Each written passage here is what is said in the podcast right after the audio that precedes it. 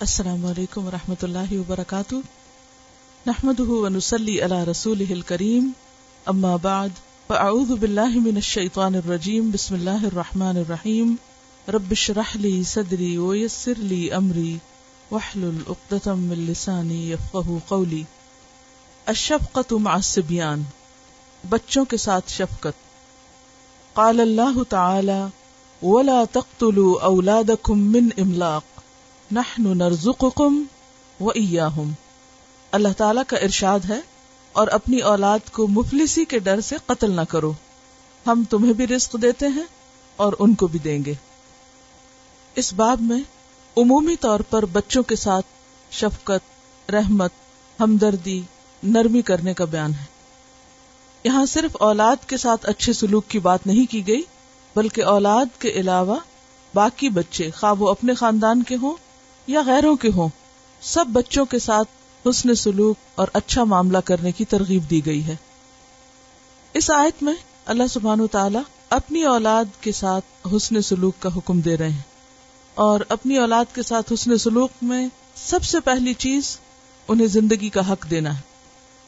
عرب معاشرے میں رواج یہ تھا کہ غربت اور مفلسی کی وجہ سے لوگ اپنے ہی بچوں کو مار ڈالتے تھے۔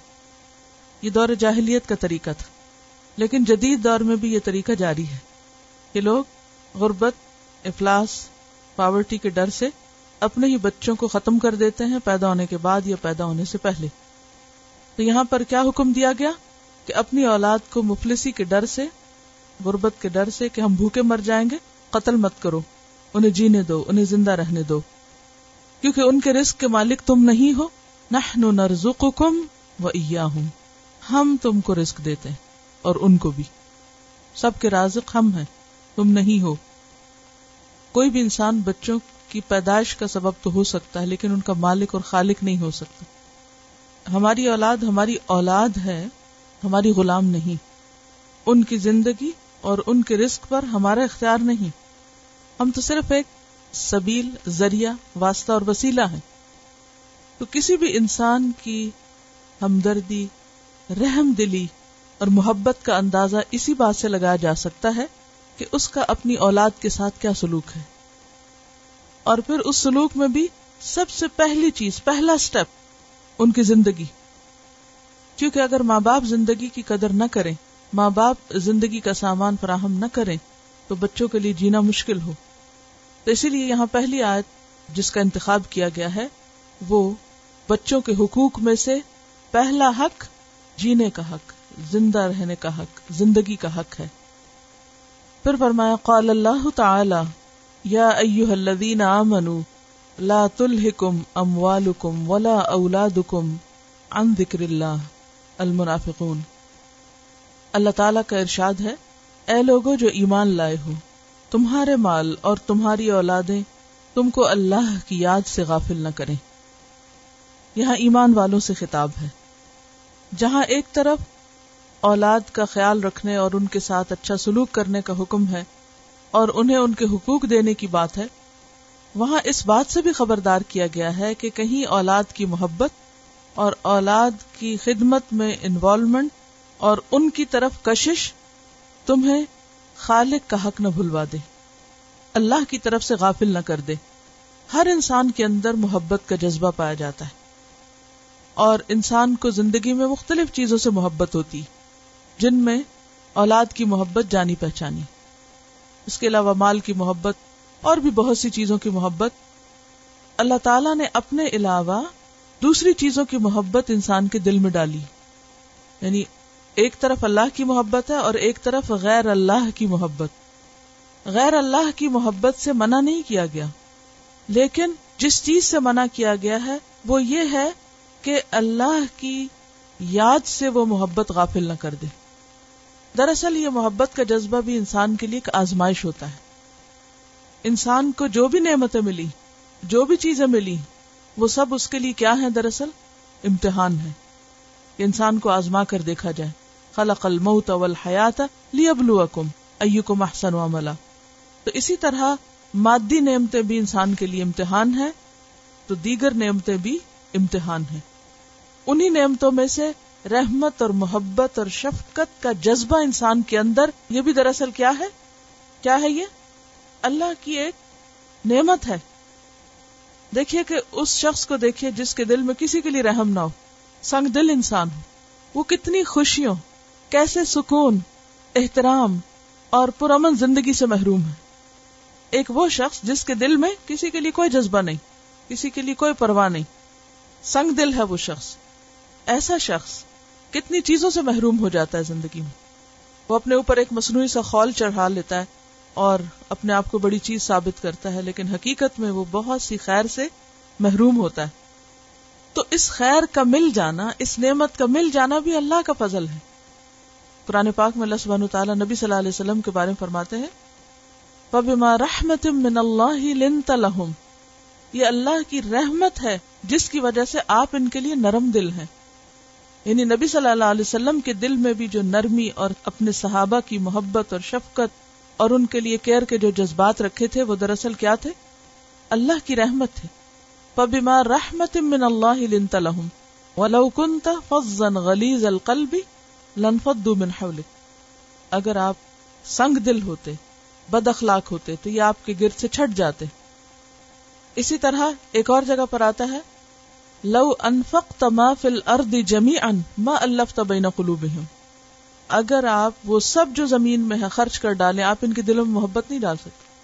کوئی انسان کسی کے لیے محبت خرید نہیں سکتا، نہ کوئی کسی کے دل میں ڈال سکتا ہے، نہ کوئی کسی کے اندر بھر سکتا ہے۔ یہ اللہ ہی ہے جو دلوں میں محبت ڈالتا ہے۔ تو اس محبت کا وجود کس کی طرف سے؟ اللہ کی طرف سے۔ اور اللہ کی طرف سے ملنے والی ہر نعمت دراصل کیا ہے؟ آزمائش ہے، امتحان ہے۔ کس بات کا امتحان کہ انسان اسے پا کر اب کرتا کیا ہے۔ تو بندوں کی محبت اور اولاد کی محبت انسان کے لیے ایک بہت بڑا فتنہ اور ایک بہت بڑی آزمائش ہے۔ کس طرح؟ دیکھا یہ جا رہا ہے کہ انسان اس محبت کے آنے کے بعد محض اسی چیز کی طرف نہ دوڑ پڑے جس سے اس کو محبت۔ اور یہاں خاص طور پر کس کا ذکر ہے؟ اولاد کا ذکر ہے۔ کیونکہ جانی پہچانی محبت۔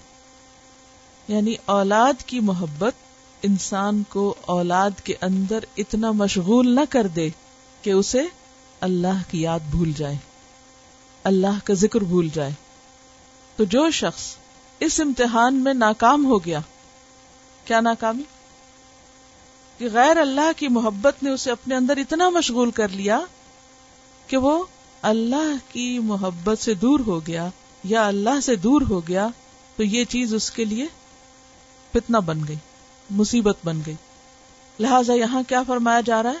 یا ایوہ الذین آمنو، اے لوگو جو ایمان لائے ہو، لا تلحکم اموالکم ولا اولادکم عن ذکر اللہ۔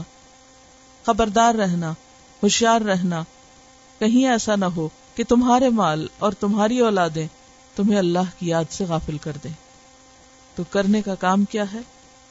انسان غیر اللہ سے محبت کے باوجود اللہ کی یاد نہ بھولے۔ ان ذکر اللہ کی بات ہے نا؟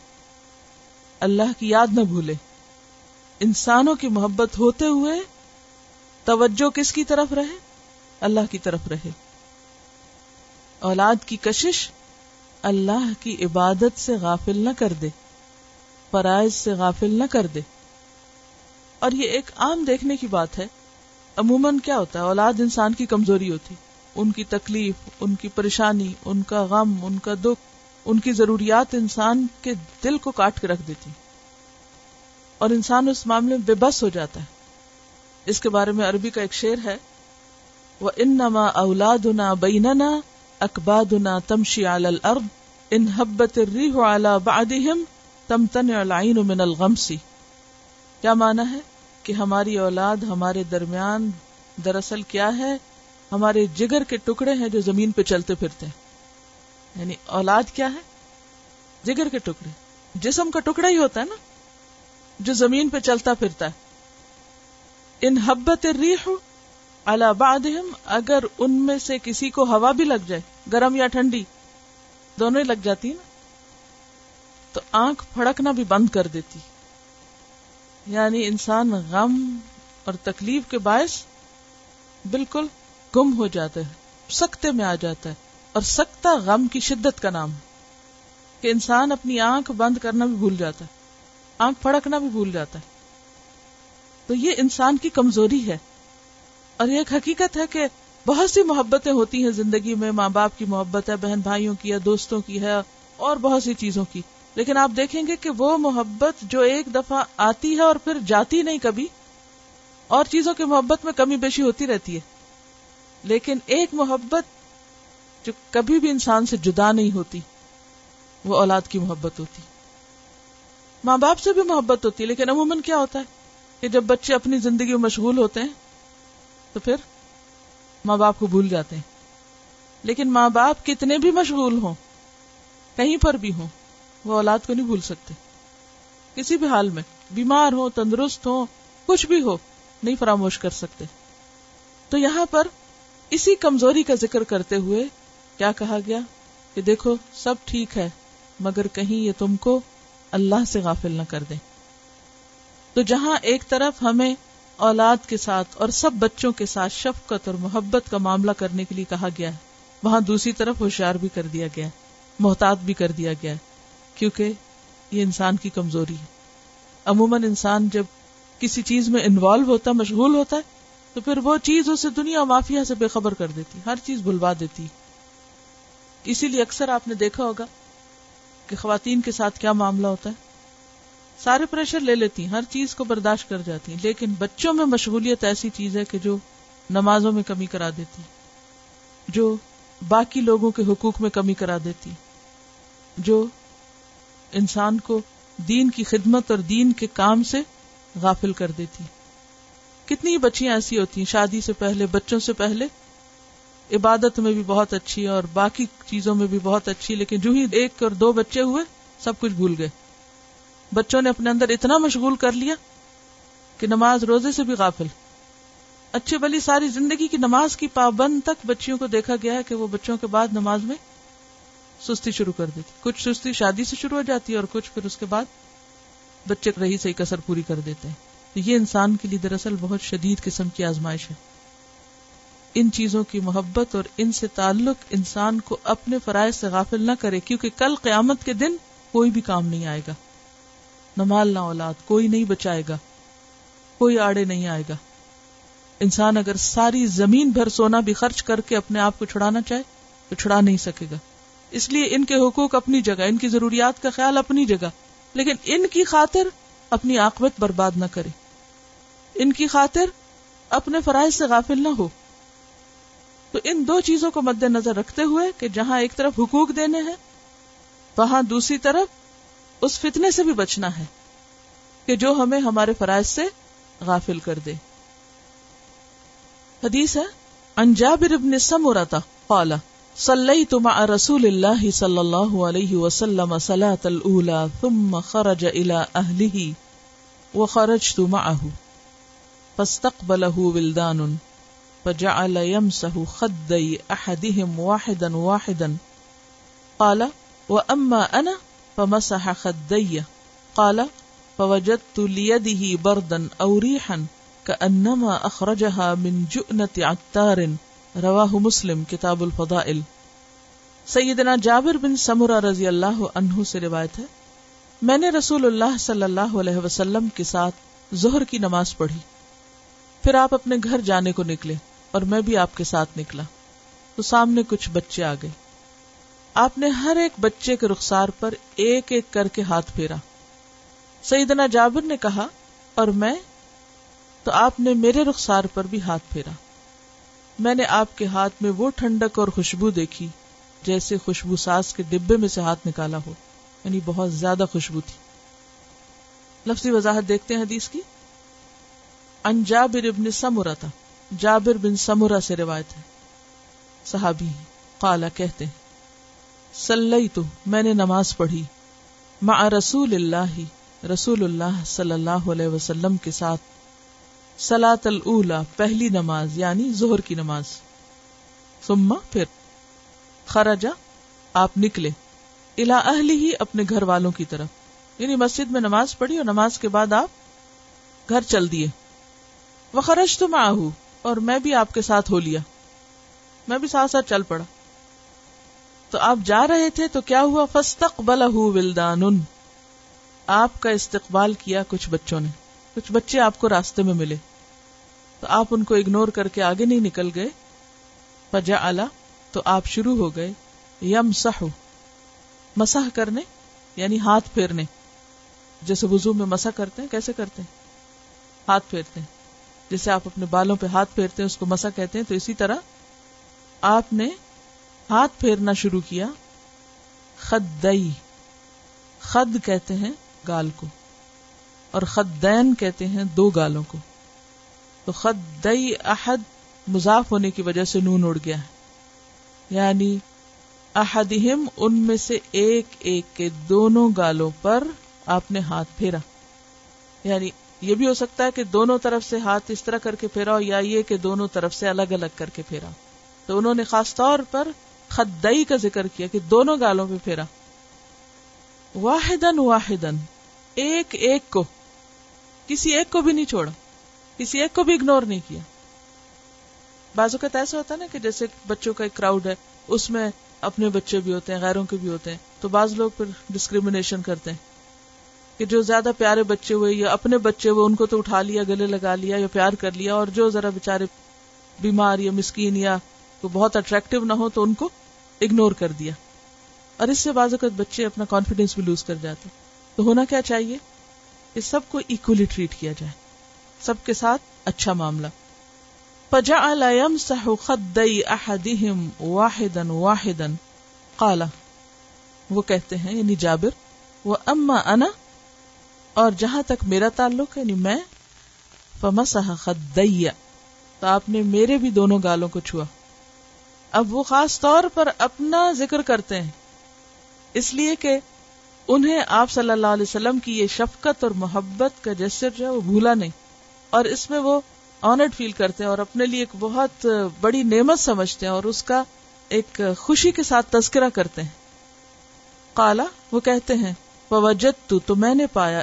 لیا ہی آپ کے ہاتھ کے لیے بردن ٹھنڈک کو۔ آپ کے ہاتھ کی ٹھنڈک کو میں نے محسوس کیا۔ اوریحن یا خوشبو کو۔ کا انما گویا کہ وہ۔ اخرجہا، آپ نے اس کو نکالا تھا یعنی آپ کا ہاتھ اتنا خوشبودار تھا، گویا کہ آپ نے اس کو نکالا تھا من جؤنت اتار اتار کے ڈبے سے یعنی خوشبو کا جو ڈبا ہے یا خوشبو کا جو کنٹینر ہے، گویا آپ نے اس کے اندر ہاتھ ڈال کے نکالا ہو، اتنی زیادہ خوشبو تھی۔ تو اس سے یہ پتا چلتا ہے کہ آپ صلی اللہ علیہ وسلم اپنی صفائی اور تہارت اور نظافت اور خصوصاً خوشبو کے استعمال میں بہت اہتمام کیا کرتے تھے۔ ایک اور جگہ پر آتا ہے کہ خوشبو آپ کے بالوں کے اوپر سے دکھائی دیتی تھی یعنی بعض اوقات خوشبو کا رنگ نمایاں ہوتا تھا۔ یعنی اتنی کثرت سے خوشبو استعمال کرتے تھے۔ ایک اور روایت میں آتا ہے، آپ نے کبھی بھی خوشبو کا تحفہ واپس نہیں کیا یعنی پسندیدہ تھا آپ کے نزدیک۔ اور اس کا استعمال بھی کرتے تھے، اور خصوصاً عبادت کے وقت یعنی مسجد جا رہے ہیں۔ ہم تو عام طور پر جب کسی پارٹی میں جائیں یا کسی خاص ایسے موقع پر کوئی دنیا کے لوگوں سے ملاقات کے لیے جائیں تو پھر بھی خوشبو لگا لیتے ہیں، لیکن سب سے بہترین وقت خوشبو لگانے کا کون سا جب انسان اللہ کی ملاقات کے لیے حاضر ہو یعنی عبادت کا وقت۔ اس حدیث سے یہ پتا چلتا ہے کہ نبی صلی اللہ علیہ وسلم بچوں کی طرف بہت متوجہ ہوتے، ان کو بہت اہمیت دیتے تھے، بہت امپورٹینس دیتے، اور ان میں کسی قسم کی کوئی ڈسکریمنیشن یا نا انصافی نہیں کرتے تھے، اور ان کو محبت کے ساتھ، ان کے ساتھ جو معاملہ کرتے، اس میں خاص طور پر جسمانی طور پر بھی ہاتھ پھیر کر ان کو اپنے قریب کر کے اور ان کے ساتھ خوشی کے ساتھ پیش آتے اور اس میں ہم سب کے لیے ایک بہترین نمونہ ہے، بہترین سنت ہے۔ اور اس میں کئی ایک اور مثالیں بھی ہیں۔ ایک اور روایت میں آتا ہے کہ رسول اللہ صلی اللہ علیہ وسلم حضرت عباس کے بچوں عبداللہ عبید اللہ اور کسیر کو ایک لائن میں کھڑا کر دیتے اور پھر فرماتے کہ کون میری طرف دوڑ کے سب سے پہلے آئے گا؟ جو پہلے آئے گا، اس کو میں یہ اور یہ چیز دوں گا۔ اور پھر آپ ان کو دیتے۔ اور بچے یکا یک دوڑ پڑتے۔ کوئی آپ کے سینے پہ آ کے گرتا، کوئی پیچھے گرتا، کوئی کسی طرح لپٹ جاتا۔ اور اس طرح آپ ان کے ساتھ یعنی ان کا ایک مقابلہ بھی کرواتے، ان کو ایک موٹیویشن بھی دیتے کہ جو تیز دوڑے گا، جو جلدی کرے گا، اس کو یہ ملے گا۔ یعنی ایک انعامی مقابلہ کہہ سکتے ہیں آپ ہاں؟ اور پھر یہ ہے کہ ظاہر ہے کہ تین بچے دوڑ کے ذرا آپ سوچیں تھوڑی دیر کے لیے۔ تین لڑکے کھڑے ہوں اور وہ دوڑ کے آپ کی طرف آ رہے ہوں، تو وہ کیسے آئیں گے؟ آ کے وہ اسٹاپ کہاں کریں گے؟ وہ آپ ہی کے اوپر کریں گے۔ تو اس سے اندازہ ہوتا ہے کہ آپ صلی اللہ علیہ وسلم کا معاملہ کیا تھا یعنی کس طرح اتنی بڑی ذمہ داری کے باوجود اور اتنے بڑے کاموں کے باوجود کہ کبھی آپ میدان جنگ میں ہیں اور کبھی آپ گھر میں ہیں، کبھی آپ مسجد میں ہیں اور کبھی رات کی عبادت کر رہے ہیں۔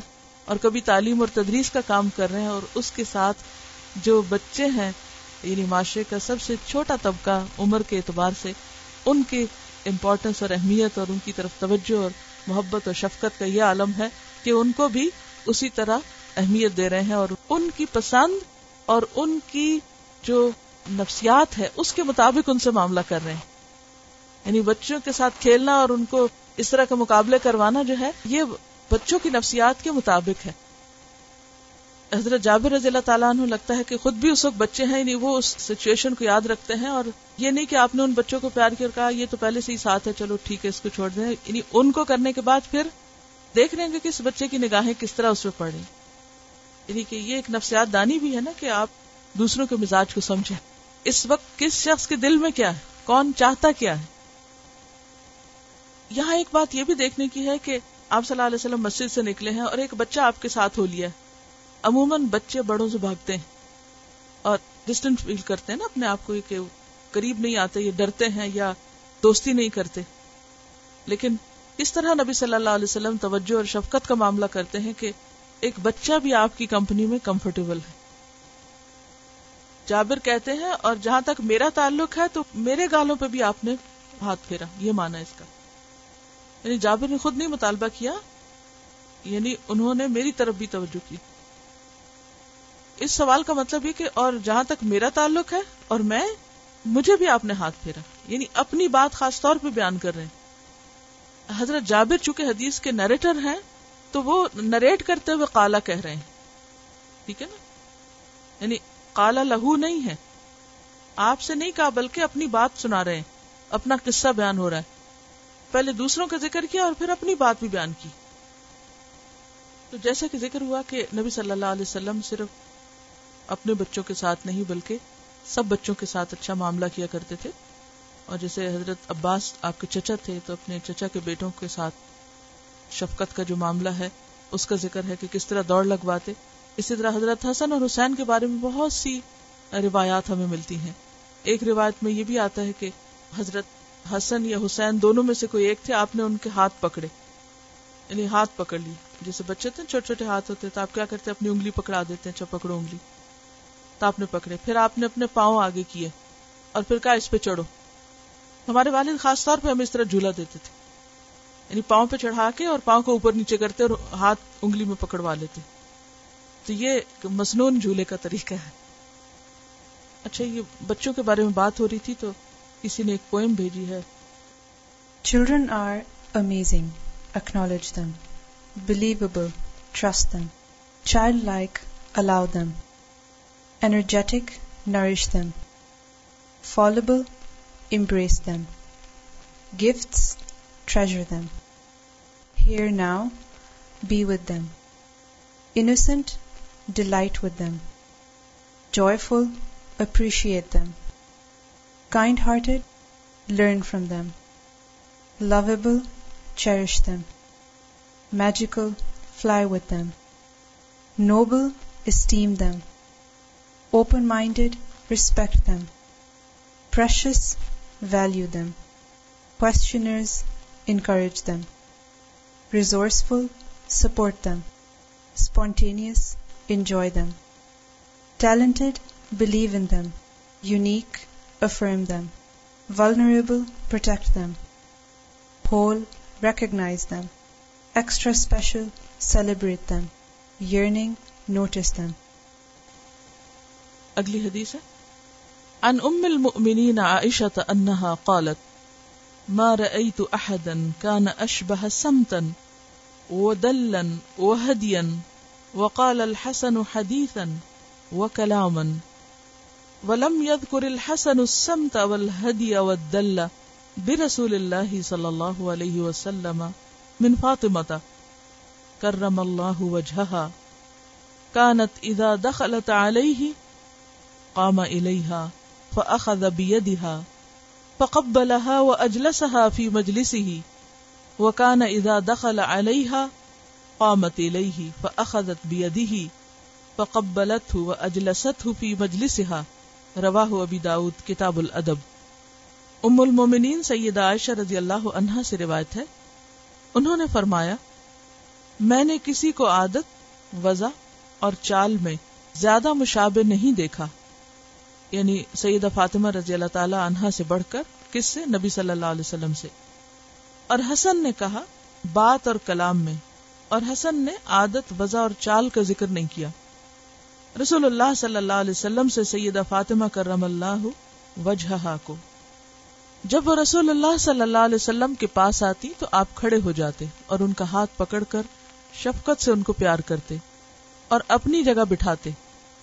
اسی طرح جب رسول اللہ صلی اللہ علیہ وسلم سیدہ فاطمہ رضی اللہ عنہا کے پاس جاتے تو وہ کھڑی ہو جاتی، محبت سے آپ کا ہاتھ پکڑتی اور اپنی جگہ بٹھاتی۔ تو حدیث کی لفظی وضاحت بھی دیکھتے ہیں اور اس میں خاص طور پر جو نبی صلی اللہ علیہ وسلم سے مشابہت کا ذکر ہے، تو وہ مشابہت صرف چال ڈھال میں نہیں تھی، بلکہ عمل میں بھی تھی۔ جس طرح نبی صلی اللہ علیہ وسلم ان کے ساتھ معاملہ کرتے تھے، ویسے ہی وہ اپنے باپ کے ساتھ پھر معاملہ کرتی تھی۔ ان ام المؤمنین عائشہ ام المؤمنین عائشہ رضی اللہ تعالی عنہا سے روایت ہے، انہا بے شک وہ قالت کہتی ہیں مارا ایتو نہیں میں نے دیکھا۔ احدن، کسی ایک کو بھی، کہیں بھی، کوئی ایسی چیز دیکھی ہی نہیں۔ کانا، جو ہو، اشبہ، زیادہ مشابہ، ملتی جلتی ریزمبل کرتی۔ سمتن آدات میں و دلن اور وزا میں وہ ہدین اور طریقے میں، چال ڈھال میں۔ وقال الحسن، اور حسن کہتے ہیں یعنی ایک راوی ہے حدیث کے۔ حدیثن و کلامن یعنی دوسری روایت میں لفظ کیا آتا ہے؟ بات اور کلام۔ یعنی کلام میں آپ سے بڑھ کر کسی کو بھی مشابہ نہیں دیکھا یعنی بہت زیادہ ریزمبل کرتی تھی نبی صلی اللہ علیہ وسلم کو۔ اور حسن نے ولم یزکر الحسن سمت والہدیہ والدل۔ اور حسن نے اپنی حدیث میں سمت اور ہدی اور دل کے لفظ استعمال نہیں کیے۔ یعنی ایک روایت میں کلام کا ذکر آتا ہے اور دوسری روایت میں چال ڈھال کا ذکر آتا ہے آدات کا ذکر آتا ہے۔ اس کا یہ مطلب نہیں کہ دو روایات آپس میں کنٹرڈکٹ کرتی کا مطلب یہ ہے کہ ایک نے ایک حصے کو نمایاں کیا، ایک پہلو کا ہائی لائٹ کیا اور دوسرے نے اپنی روایت میں دوسرے پہلو کا ذکر کیا۔ اور خلاصہ کیا ہوا؟ کہ ان ساری ہی چیزوں میں وہ آپ صلی اللہ علیہ وسلم سے بہت زیادہ مشابہ تھی بے رسول اللہ، ساتھ رسول اللہ صلی اللہ علیہ وسلم کے۔ من فاطمہ فاطمہ سے۔ کرم اللہ، عزت دے اللہ۔ معزز کرے، مکرم کرے۔ اللہ وجہ ان کے چہرے کو۔ اللہ ان کے چہرے کو بہت باعزت رکھے۔ یہ دعا کا ایک انداز ہے۔ کس طرح مشابہ تھی؟ اس کی اب دلیل یا مثال دی گئی۔ کانت وہ تھی ازا دخلت علیہ۔ جب آپ پر داخل ہوتی یعنی آپ کے گھر تشریف لاتی، آپ کو وزٹ کرتی۔ کاما تو آپ کھڑے ہو جاتے الہا ان کی طرف۔ یعنی نبی صلی اللہ علیہ وسلم کھڑے ہو کر ان کا استقبال کیا کرتے تھے۔ اس میں دراصل آپ کی کس قدر گریٹنس ہے کہ آپ بڑے ہیں۔ عمر میں، مرتبے میں، مقام میں، نبوت کے اعتبار سے، علم میں، درجے میں، ہر ہر لحاظ سے۔ لیکن اس کے باوجود آپ کا اخلاق اور توازو کیا تھی کہ جب نبی صلی اللہ علیہ وسلم کے پاس حضرت فاطمہ آتی تو آپ کھڑے ہو کر ان کا استقبال کرتے۔ ابھی دہا اور صرف کھڑے نہیں ہوتے تھے، بلکہ ان کا ہاتھ پکڑ لیتے۔ پکبل اور آپ کو چومتے۔ وہ اجلسہا اور بٹھاتے۔ پی مجلس ہی اپنی بیٹھنے کی جگہ پر یعنی خاص نشست پر۔ پیچھے ہم نے حدیث پڑھی تھی نا کہ کسی کے گھر میں یا کسی کی خاص نشست پر یا کرسی پہ یا جگہ پر اس کی اجازت کے بغیر نہیں بیٹھنا چاہیے۔ اور نبی صلی اللہ علیہ وسلم کی نشست تو بہرحال ہر نشست سے زیادہ محترم اور مکرم ہے۔ یعنی آپ کی سیٹ جو تھی۔ لیکن آپ صلی اللہ علیہ وسلم کی شفقت اور محبت اپنی اولاد اور خاص طور پر بیٹی کے ساتھ ایسی تھی کہ اتنا زیادہ آپ کا خیال رکھتے، اپنی جگہ پر ان کو بٹھاتے۔ ہر ماں باپ کو اپنی اولاد سے پیار ہوتا ہے۔ لیکن خصوصاً آپ نے دیکھا ہوگا کہ اس وقت زیادہ پیار ہوتا ہے جب کوئی بچہ اکیلا ہو۔ ایک بچہ ہو مثلا، یا چھوٹا ہو، یا پھر عادات اور اخلاق کے لحاظ سے بہت اچھا ماں باپ کو خوش کر دینے والا۔ تو قدرتی طور پر ماں باپ کی توجہ اور پیار اس کی طرف زیادہ ہو جاتا ہے۔ آپ سب جانتے ہیں کہ آپ کے بیٹے تو مکہ میں ہی فوت ہو گئے تھے۔ اور پھر مدینہ آنے کے کچھ عرصے کے بعد آپ کی باقی بیٹیاں بھی ایک کے بعد ایک فوت ہو گئیں۔ تو پھر حضرت فاطمہ ہی بچی تھی۔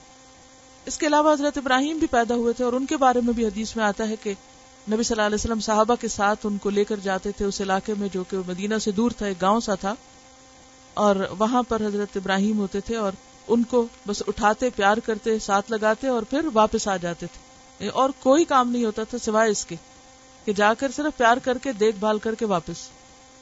تو حضرت فاطمہ سے آپ صلی اللہ علیہ وسلم کو خصوصی لگاؤ تھا۔ اور اس میں باقی تمام چیزیں بھی اپنی جگہ پر ہیں کہ وہ اکلوتی بیٹی ایک طرح سے رہ گئی تھی۔ لیکن یہاں محبت اکلوتے پن کی وجہ سے نہیں ہے، بلکہ وجہ کیا ہے؟ کہ وہ کلام میں، چال ڈھال میں، طور طریقوں میں، اخلاق میں نبی صلی اللہ علیہ وسلم سے بہت قریب اور مشابہ ہیں۔ یعنی وہ اپنے اخلاق اور اپنے طور طریقوں کی وجہ سے بھی آپ کی پسندیدہ ہے اور پھر ان کے طور طریقے کیا تھے؟ وکان ازا دخل علیہ اور آپ جب ان پر داخل ہوتے، ان کے پاس جاتے، قامت الیہ تو وہ آپ کے لیے کھڑی ہو جاتی۔ فاخذت بیدی آپ کا ہاتھ پکڑ لیتی۔ فقبلت ہو آپ کو پیار کرتی، چومتی۔ وہ اجلست ہو اور بٹھاتی آپ کو بھی مجلس اپنی خاص مجلس پر یعنی اپنی خاص بیٹھنے کی جگہ پر۔ روا ہو بھی داؤد کتاب الادب۔ ابو داؤد نے اس کو کتاب الادب میں روایت کیا ہے۔ تو اس سے ہمیں یہ بھی پتہ چلتا ہے کہ ایک باپ اور بیٹی کا رشتہ کیسا رشتہ ہوتا ہے۔ اور اس میں ایک دوسرے کے لیے کیسی محبت اور کیسی کیئر ہوتی ہے یا ہونی چاہیے۔ اور اس میں یقینی طور پر نبی صلی اللہ علیہ وسلم کا طریقہ اور سنت ہم سب کے لیے رہنما ہے۔ اب دیکھیے کہ آج کل کے بہت سے ماں باپ بچوں سے صرف عزت طلب کرتے ہیں۔ یا ان کو آرڈر کرتے ہیں کہ تم ہماری رسپیکٹ کرو، یا ہم سے محبت کرو، یا اگر ان کی طرف سے توجہ نہ ملے تو اس کی شکایت کرتے ہیں، لیکن خود اس کے لیے نمونہ نہیں بنتے۔ جب بھی مجھ سے کوئی پوچھتا ہے کہ اولاد کی تربیت کا بہترین طریقہ کیا ہے، تو میں ہمیشہ کہتی ہوں کہ جو ان سے چاہتے ہو وہ انہیں کر کے دکھا دو۔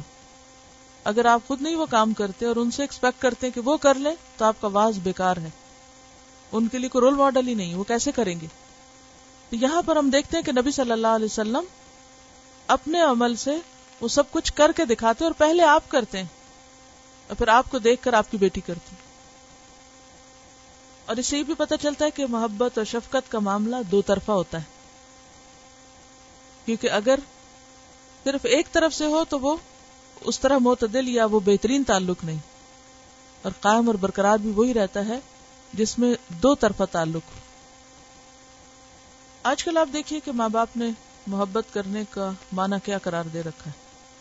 کیا بچوں کو توجہ دینا، عزت دینا، احترام دینا، اہمیت دینا یا صرف مال دے کر فارغ ہو جانا؟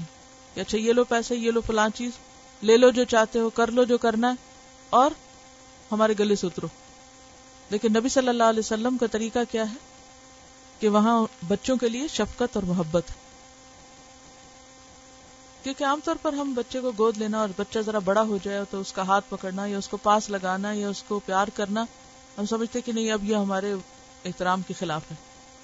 جبکہ حضرت فاطمہ جو تھی، وہ شادی شدہ تھی، خود بچوں والی تھی، شوہر والی تھی، اپنے گھر والی تھی، لیکن اس کے باوجود محبت میں کوئی کمی نہیں آئی اس شفقت اور پیار میں، کیونکہ ہم کہتے ہیں نا، اب بچے بڑے ہو گئے، اپنے گھر والے ہو گئے۔ بچے بچے ہی ہیں، چاہے جو بھی ہو۔ کہہ رہی ہیں کہ پہلے ایک تھیری تھی کہ اگر بچے تنگ کریں مس بہیو کریں تو ان کو ٹائم آؤٹ دیں۔ اب ایک نئی تھیری آئی ہے کہ اگر ایسا کرے تو انہیں ٹائم ان دے یعنی بجائے اور دور کرنے سزا دینے کے ان کو ساتھ لگائیں۔ اس حدیث سے ایک بات یہ بھی پتہ چلتی ہے کہ ماں باپ بچوں کے لیے رول ماڈل ہوتے ہیں۔ کیونکہ بچپن سے وہ دیکھ رہے ہوتے ہیں کہ وہ کس طرح چلتے ہیں، ماں باپ کیسے بولتے ہیں، کیسے معاملہ کرتے ہیں۔ تو وہ ساری چیزیں ویسے ہی ہونے لگتی ہیں۔ یعنی ایک طرح سے اولاد کیا ہو جاتی ہے ماں باپ کا ریفلیکشن یعنی عموماً آپ نے دیکھا ہوگا کہ جو چلنے کا انداز یا بولنے کا یا اشاروں کا یا ہاتھ اٹھانے کا، اس میں بہت ساری مشابہت بچوں کی ماں باپ پر ہوتی۔ آگے چلتے عن انس بن مالک رضی اللہ عنہ یقول، ان كان النبي صلى الله عليه وسلم لا يخالطنا حتى يقول لاخ لي صغير يا ابا عمير ما فعل النغير رواه البخاری کتاب الادب۔ سیدنا انس ابن مالک رضی اللہ عنہ سے روایت ہے کہ انہوں نے بیان کیا کہ نبی کریم صلی اللہ علیہ وسلم ہم بچوں سے بھی دل لگی کرتے یعنی ہنسی مذاق کرتے۔ یہاں تک کہ میرے چھوٹے بھائی سے فرماتے، اے ابو عمیر، تیری نغیر نے کیا کیا؟ لفظی وضاحت، انانس بن مالک، انس بن مالک رضی اللہ عنہ سے روایت ہے۔ یاد ہے کہ انس بن مالک خود دس سال کی عمر میں آپ صلی اللہ علیہ وسلم کے پاس حاضر ہوتے ہیں اور باقی ساری زندگی آپ کے ساتھ گزارتے ہیں۔ اور بہت سی احادیث انہوں نے اسی وجہ سے روایت کی کہ انہیں ایک بڑا وقت آپ کی صحبت میں رہنے کا موقع ملا۔ یقول وہ کہتے ہیں، ان کا آنا بے شک تھے۔ ان کا مانا یا بے شک کیوں کیا جا رہا ہے؟ اللہ کی وجہ سے۔ آگے لئی خالتنا النبی صلی اللہ علیہ وسلم، نبی صلی اللہ علیہ وسلم لئی البتہ ہم سے ملتے جلتے تھے۔ خلط ملت ہونے کا کیا مطلب ہے؟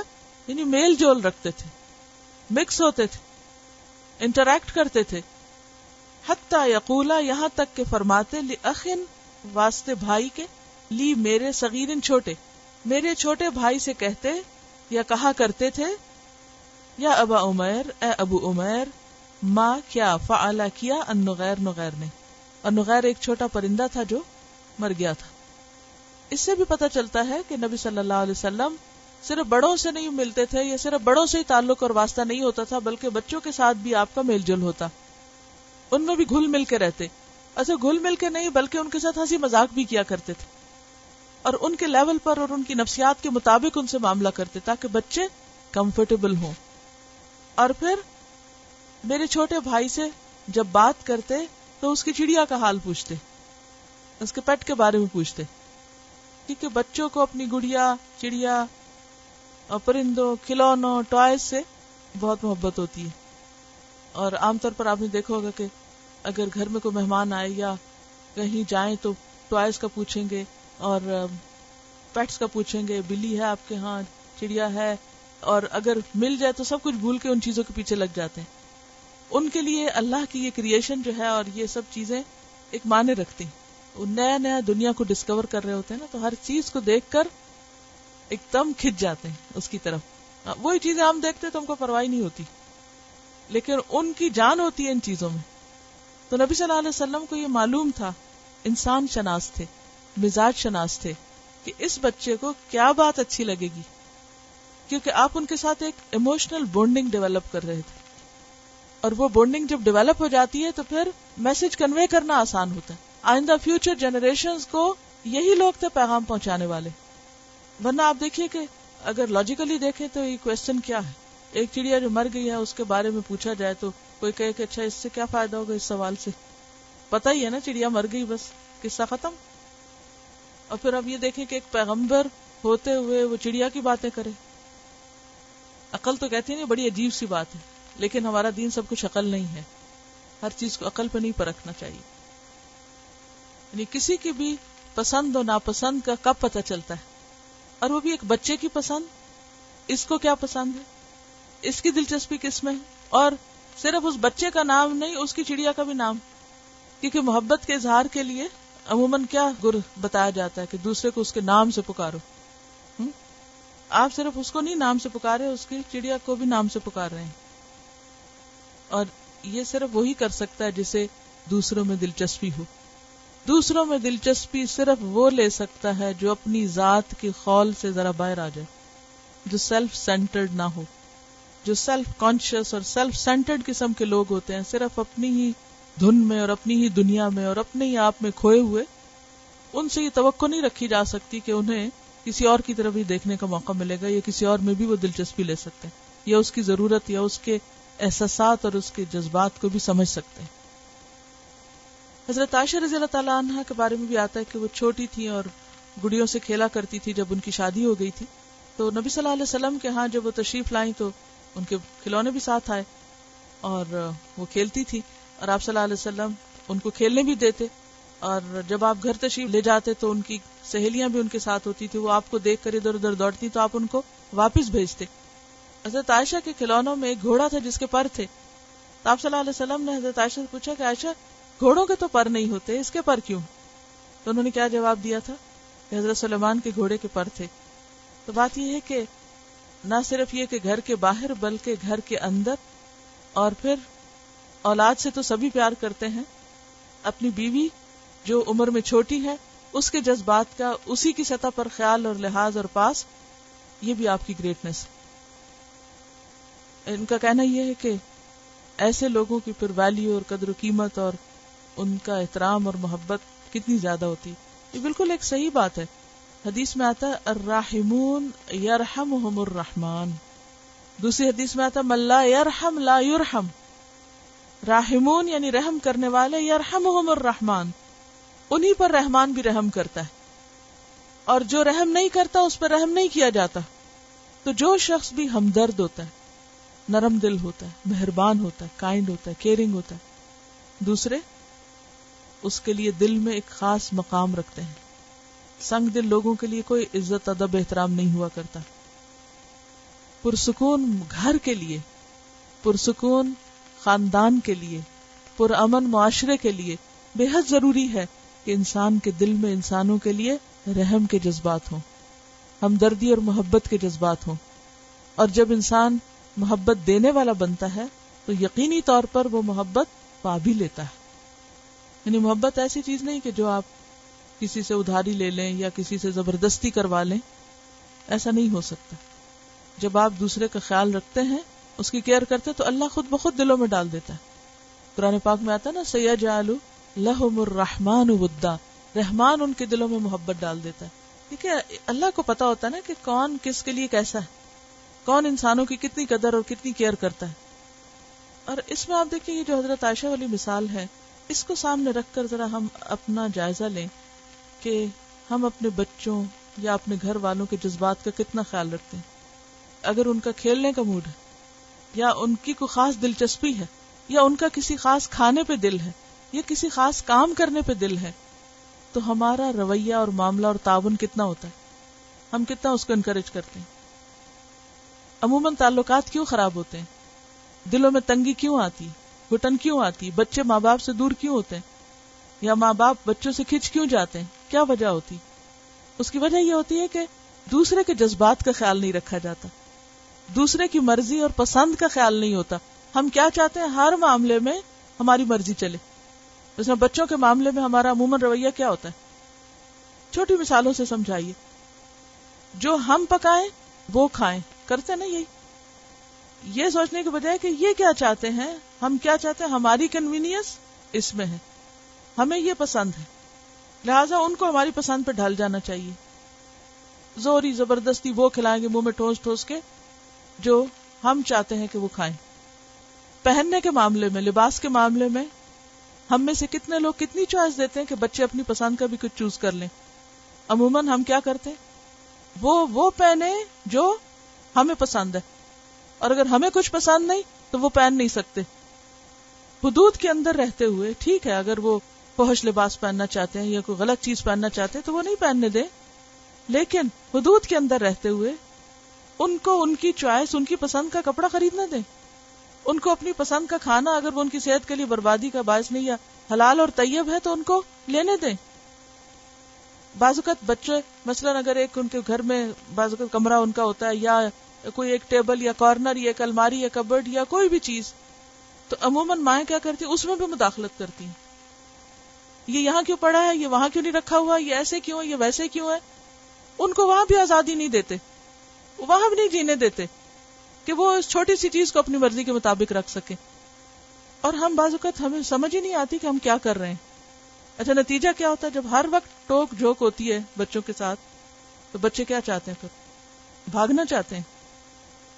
جی یہ کہتے ہیں کہ شیئر نہیں کرتے، بتاتے نہیں ہیں۔ کیونکہ اگر وہ ہم سے پوچھتے کہیں جائیں تو ہم کہتے نو۔ یہ کھا لیں؟ نو۔ کھیل لیں؟ نو۔ وہ کر لیں؟ نو۔ اگر ہم سارے دن کے نو گنے نا اپنے بچوں کے ساتھ، تو یہ تربیت کا طریقہ درست نہیں۔ اس سے دلوں میں جگہ نہیں بنتی۔ چاہے ہم ان کو سونے کا نوالا کھلائیں۔ بعض اوقات ہم کہتے ہیں نا، ہم ان کو اتنے قیمتی کپڑے لے کے دے رہے ہیں۔ ہم ان کو اتنی قیمتی ایجوکیشن دے رہے ہیں، اتنی اتنی فیس دے رہے ہیں ان کی۔ اتنا ہم نے ان پہ خرچ کر دیا اتنا فلاں فلاں کام کر دیا ان کے لیے۔ اتنی ہم نے ان کے لیے تکلیف اٹھائی ہے، پھر بھی ہماری قدر نہیں کرتے۔ کبھی ہم نے سوچا کیوں؟ کیونکہ ہم جذبات کا خیال نہیں رکھتے۔ بڑی بڑی مہنگی چیزیں لے کر دینا ایک کام ہے۔ لیکن لو انفق تما فل اردی جمی ان میں اللہ تبئی نہ کلوب ساری دنیا خرید کے بھی بچوں کو دے دیں اب محبت نہیں ڈال سکتے ان کے دلوں میں۔ جب تک ان کے جذبات کا احترام نہیں کریں گے، وہ کیا چاہتے ہیں؟ ان کے ٹائم میں بھی بازو کا ہم بہت مداخلت کرتے ہیں کہ جس وقت وہ نہیں کرنا چاہ، ہم اصل میں پتہ کیا کہتے ہیں؟ ہم اپنا ٹائم ٹیبل سیٹ کر لیتے ہیں۔ اور اس میں کیا چاہتے ہیں کہ وہ اس میں فٹ ان ہو ہم سونا چاہتے ہیں اگر تو ہم چاہیں گے اس وقت وہ بھی زبردستی سو جائیں اکثر آپ نے دیکھا ہوگا کہ جب دوپہریں لمبی ہوتی تھی مثلا پاکستان میں یا کچھ تو زبردست اور بچے وہاں دیکھو ماں باپ سو گئے، فوراً نکلے بات ان کو نیند نہیں آ رہی، وہ اٹھ اٹھ کے جانک رہے ہیں دیکھ رہے ہیں۔ تو ٹھیک ہے، وہ ان کے فائدے کے لیے ان کو اندر کرتے ہیں کہ باہر گرمی ہے، یہ دھوپ ہے، لیکن اس میں بھی فورس نہیں کریں۔ سبحانک اللہم و بحمدک، نشہد اللہ الہ الا انت، نستغفرک و نتوب الیک۔ السلام علیکم و رحمۃ اللہ وبرکاتہ۔